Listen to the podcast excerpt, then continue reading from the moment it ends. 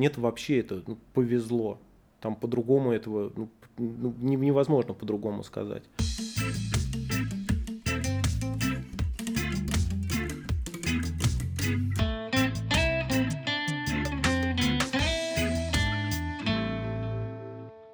Всем привет! Я Акабир. Я Никита. И это подкаст «Говорит экспат». Здесь люди, которые уже переехали за границу, рассказывают о своем опыте тем, кто еще сомневается. После встречи с Андрюхой у меня вопросы в голове. Неужели здесь нужны только айтишники, финансисты и юристы?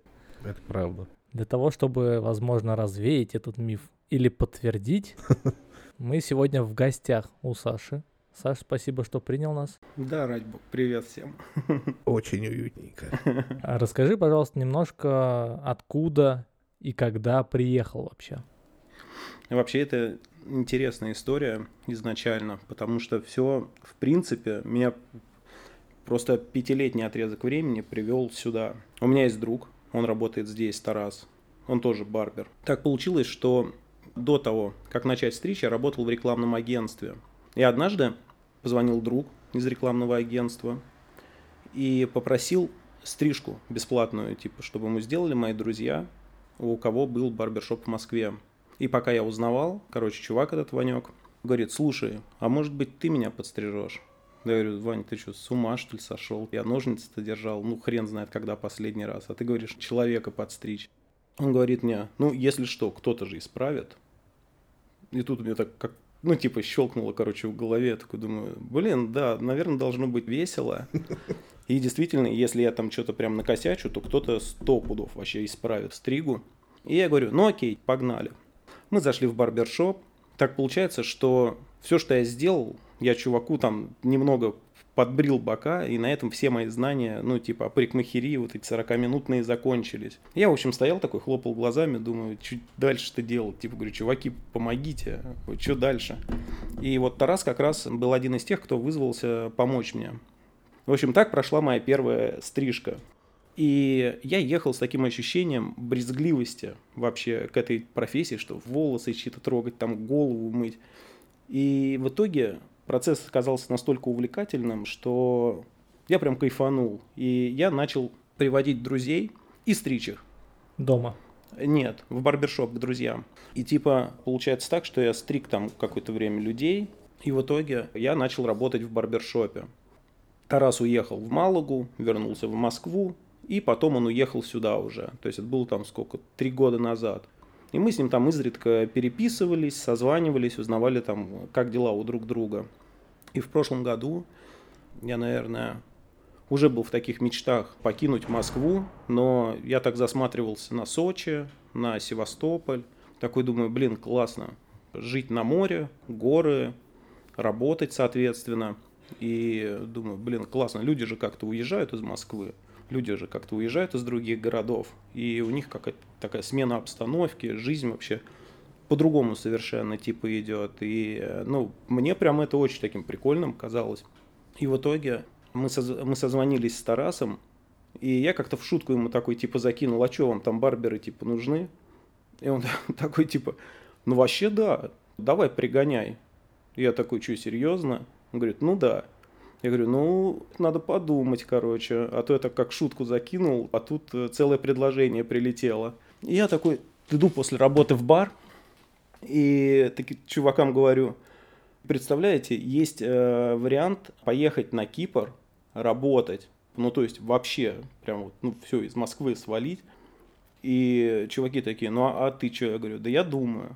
Они говорят: дурак, что ли, совсем? Бери вещи, и мотай, раз уж такая возможность есть. Собственно говоря, у меня не было загранпаспорта, и я списался с Ильей, с владельцем Чоп-Чопа, и он говорит: слушай, да, приезжай, вот тебе там такой-то список документов нужен, и все. Я начал, заниматься тем, что стал подготавливать документы для переезда сюда. Так, а слушай, а вот по поводу документов, да, ты говоришь, начал собирать, то есть ты все делал здесь сам? Оформлял себя в мигрейшн, вот это все? Нет, здесь нет. То есть я собирал какие-то стартовые документы для переезда сюда. Это, соответственно, я делал загранпаспорт, мне надо было делать справку о несудимости, Ну, вот. Да, да, да. Там какие-то кровь, флюорография, еще какие-то по мелочи документы, которые я, собственно говоря, сюда с собой брал. И долго, много времени заняло? Подготовка именно бюрократическая? 2 месяца. 2 месяца у меня ушло на это. Загранпаспорт, в принципе, я так понял, сделали довольно быстро. Потом я ждал справку о несудимости. Вот ее делали какое-то прям приличное время. Я документы получил на руки раньше, чем я улетел из России. Я еще какое-то время, я все это время работал, и мне необходимо было собирать там какие-то деньги для того, чтобы при переезде сюда там снять жилье, вот, плавно все это как-то в работу типа вклиниться и, в общем, прям сильно не обламываться. И получается, что билет я купил, наверное, за неделю до вылета. И мне Тарас пишет там за несколько дней до вылета, говорит, ну вот, поздравляю, ты прилетаешь, а у нас локдаун будет с 26 числа. Так тогда же и парикмахерские были закрыты, да, на локдауне? Да, ничего вообще не работало. Но, получается, я типа долетел, меня водитель, значит, довез до Лимассола, меня здесь встретил Тарас, и я какое-то время жил у него. Я себе представлял это примерно так, что я буду жить у Тараса там 2 недели максимум вообще. Найду себе квартиру, съеду от него, и все, начну работать, и, в общем, понесется нормальная, жизнь, самостоятельная. В итоге я у Тараса жил 5 месяцев, потому что, как оказалось, квартиру было охренеть как сложно, здесь найти. А плюс еще так получилось, что я приехал перед самым летом, и вот этот туристический сезон... В сезон, да. Да, просто. Все квартиры улетали вообще, моментально. То есть, просто ты сказал сложность, еще и сезон. То есть, а сложно в каком тогда смысле, если кроме сезона? Сложно было найти квартиру, знаешь, как своей мечты, вот. Чтобы у тебя совпадало там качество и цена. Потому что я смотрел там реально в пределах, 900 евро квартиру. Угу. И там было множество разных вариантов, и я там на какие-то просмотры ездил, но там прям вообще хаты не бей лежачего. То есть я никогда в жизни бы не подумал, что я вновь увижу вот эту вот, знаешь, стенку югославскую вот с этими сервантами.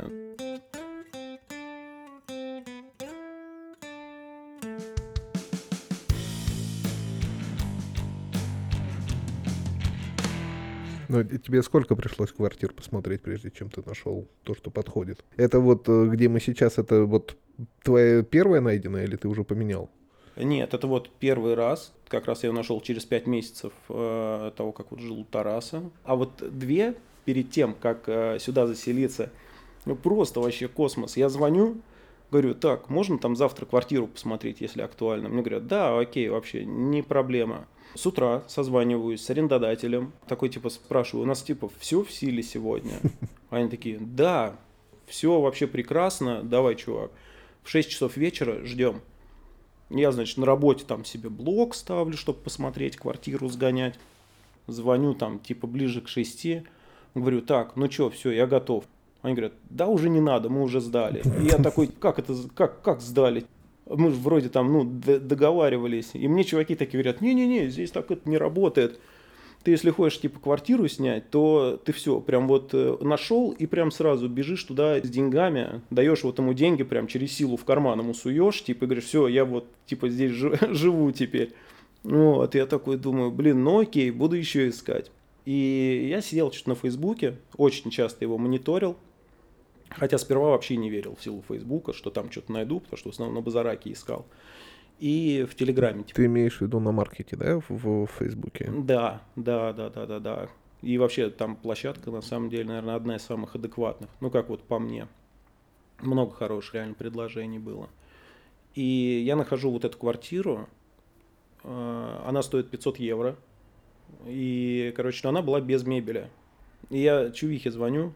Говорю, слушайте, увидел объявление на маркете в Фейсбуке, актуальна еще квартира? Она говорит, да, актуально. Я уже говорю, все, стой там, я сейчас приду, деньги есть, все, я заселяюсь. И она такая, а посмотреть сперва не хочешь? Я говорю, не-не-не-не, все, я говорю, я эту херню знаю, все, я сейчас вот иду, деньги есть, все, сейчас договор готовь, подписываем, я заезжаю. И она в итоге, да нет, давай, говорит, сперва посмотришь. Я говорю, ну окей, типа, а это была пятница. И типа я говорю такой, ну окей, я могу сегодня посмотреть? Она говорит, не, сегодня типа уже не получится. Говорит, давай в понедельник.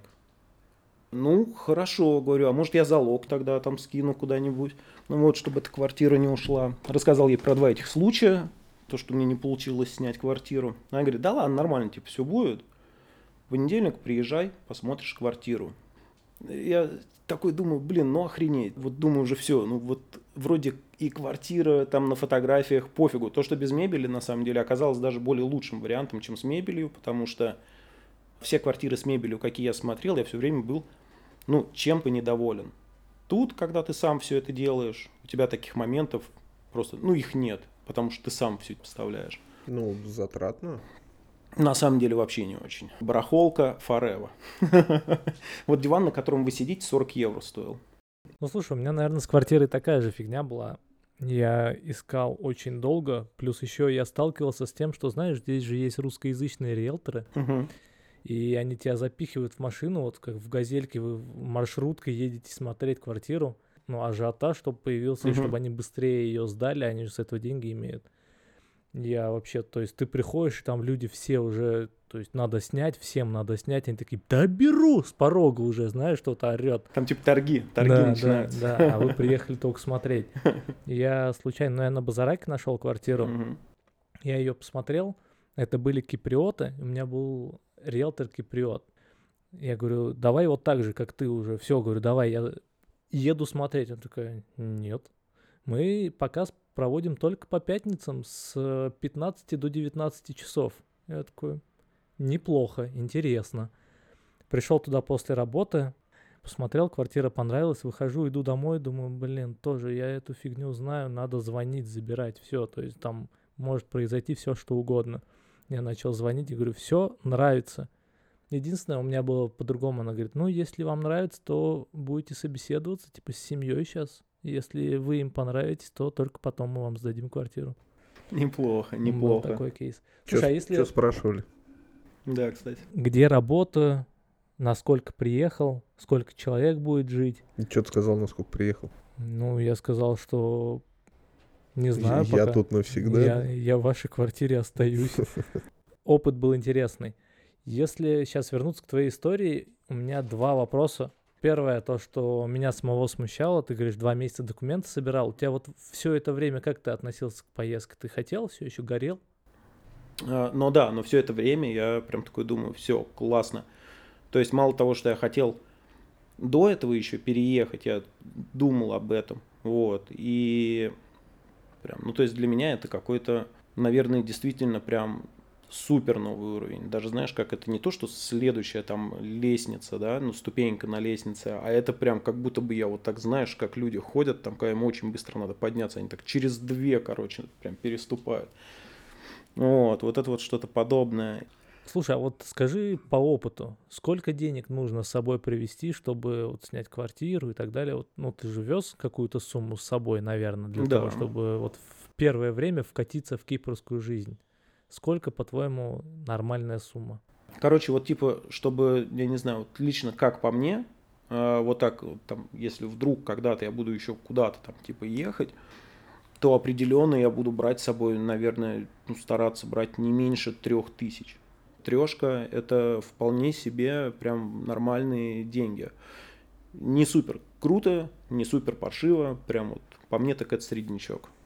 Ты сказал, что у тебя загранпаспорта не было, у тебя в смысле вообще никогда не было? Ты первый раз выезжал куда-то или у тебя кончился просто? Да, загранпаспорта у меня не было, но у меня не было в нем необходимости, потому что в принципе так получалось, что по специфики своей работы в рекламном агентстве, я очень много путешествовал по России. То есть для тебя это был вообще абсолютно новый опыт? Мало того, что ты переезжаешь, ты меняешь работу, еще и страна новая. Да, при учете того, что мой английский был... Его не было. Не знаю, я мог купить в магазине Coca-Cola, типа из серии там «Give me, please, Coca-Cola». Все, вот мой уровень английского был на момент приезда сюда. Когда я сюда прилетел, Получается, знаешь, еще вот это вот есть такой момент, приходят люди, которые не разговаривают на русском языке, и есть момент еще такой вот, наверное, стеснения какого-то, что ты будешь сейчас как-то неправильно произносить, все это коряво, тебя не поймут, будут думать, что вообще за дебил, что он хочет, мне стрижка нужна, а он вообще, ну, нет, не понимает. Но у меня, слава богу, вот какой-то языковой барьер, он очень быстро прошел, но необходимо было действительно какой-то вот рабочий английский, прям в очень ускоренном темпе развивать в себе. И получается, мы вечером сидели с Тарасом, начинали там разговаривать с ним на английском, какие-то я в тетрадь записывал фразы, у меня такой, знаешь, как тип листок был с чисто рабочими заготовленными фразами, прям шаблонка, типа hello, hello, what we gonna do, типа вот, в целом нормально, схема рабочая, прям вообще максимально. И я начал потихонечку изучать. Ну, то есть сейчас лучше все? Ну, гораздо. Но не без помощи местных ребят.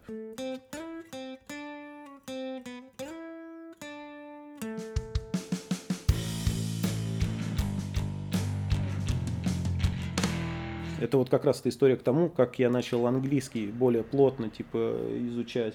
Стояли, пили на парковке и такие смотрим, кто-то идет по улице. И Марк такой стоит, там один из моих друзей. Смотрит, о, это девчонка из магазина. Я говорю, слушай, ну а что, если она все равно шляется здесь по ночам? Приглашай ее к нам, все вместе потусуемся. И он действительно идет, приглашает ее, она присоединяется к нам. И как итог, ну, мы типа с ней знакомимся, а она не разговаривает на русском. И я просто весь вечер там, Марк, переведи, Марк, скажи то, Марк, что она сказала, Марк, переведи. И так вот мы познакомились, значит, с этой девчонкой. Я ее провожал из серии домой. И у нас как такие свидания, короче, стали, в общем, получаться в дальнейшем. И мне для того, чтобы с ней хоть как-то коммуницировать, мне надо было разговаривать на английском.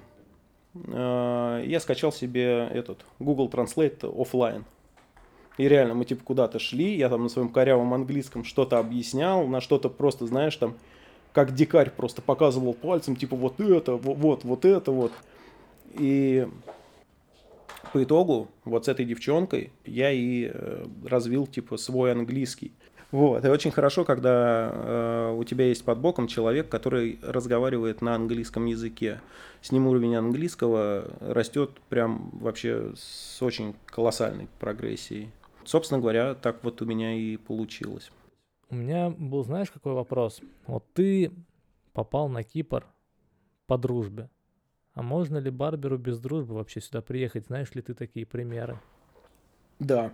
Наш вот последний, крайний барбер, который сейчас есть, Олег, он так и попал, собственно говоря. Ну, то есть он где-то искал работу или как это происходило? Короче, видимо, он как-то вышел на Тараса, потому что через какие-то 10-е, 100-е, 500-е там руки, то есть они с ним не знакомы были до этого совершенно. И поступило такое предложение Илюхе от Тараса, вот взять еще одного типа чувака. И вот в итоге чувак прилетел, сейчас работает, да, в Чоп-Чопе, тоже барбером. Но до этого все, кто приезжал, это, то есть одна какая-то компания, или как это происходит? Да, до этого так получилось, что все ребята, кто работают в Чоп-Чопе сейчас, они за собой имеют, в принципе, опыт работы в Чоп-Чопах, в разных городах. Возвращаясь к документам, документы полностью сделали тебе, получается? Чоп-Чоп все сделал? Смотри, да, типа я собрал стартовые какие-то документы для того, чтобы сюда переехать. То, чего здесь делать, например, невозможно. Ну, тебе по-любому их надо будет делать в твоей стране. Вот. Что касаемо документов, дальше, которые поспособствуют твоему оформлению здесь, да, то у нас вот есть там юрист, вот, соответственно, все ему отдаем. Он уже там все как-то вот суетится, где-то там что-то бегает, он просто, знаешь, там звонит, все, ребят, там в такой-то день встречаемся там-то, едем туда-то. Все вообще прям очень легко и непринужденно, в общем, было. По поводу денег. А как, по-твоему, сколько вообще нормально для того, чтобы здесь жить? Опять же, все зависит от потребностей человека, но конкретно в моем случае, то есть для меня идеально, наверное, вот на сегодняшний день, было бы получать там 5000 евро в месяц, но это невозможно. То есть при самом, наверное, классном вообще рабочем раскладе, ну, я буду получать там, ну, типа 3000 евро. Ну, пусть там плюс чаевые, если прямо так брать, то, не знаю, ну, пусть еще 500, например, да, будет как-то сверху там набиваться. Но, опять же, я понимаю, что для Кипра, да и вообще, в принципе, в частности, для Лимассола, это очень хорошие деньги. Но, опять же, мы говорим про одного сейчас человека, да, не про семью. Но про одного свободного человека, мы об этом как раз и говорили, что он, скорее всего, тратит побольше, чем мы с тобой, потому что вечером ты где, Саша, обычно? После работы. Вообще по-разному. Вот. То есть, действительно, ты где? А я всегда по одинаковому. Но в целом, нет, да, 3, даже если, я думаю, есть семья, вполне себе. Можно и путешествовать по острову, да можно даже в Европу, в принципе, летать, там билеты копеечные. Тут уже, как говорится, было бы желание. А что ты посоветуешь барберу, который сейчас очень хочет уехать из своей страны? Я вообще считаю так, то, что если есть какая-то цель, ты можешь дойти до своей цели вообще разными путями. И чувак, который сидит в Нижнем Тагиле и мечтает покинуть этот город, нельзя говорить так, что у него нет возможности такой. Возможность, она всегда есть. Ему просто придется приложить, там, я не знаю, ну, может, чуть больше усилий, чем мне. Мне-то вообще это повезло. Там по-другому этого невозможно по-другому сказать. А в случае тех, у кого нету каких-то друзей, родственников где-то в других странах, в других городах, то тут только лишь собственное желание и именно цель, к которой надо вот прийти для того, чтобы изменить свою жизнь. Ну, чувак справится, если он приедет. Пускай с желанием, пускай еще, там, не знаю, с дикой мотивацией, но все равно есть объективные вещи, надо же уметь стричь при этом.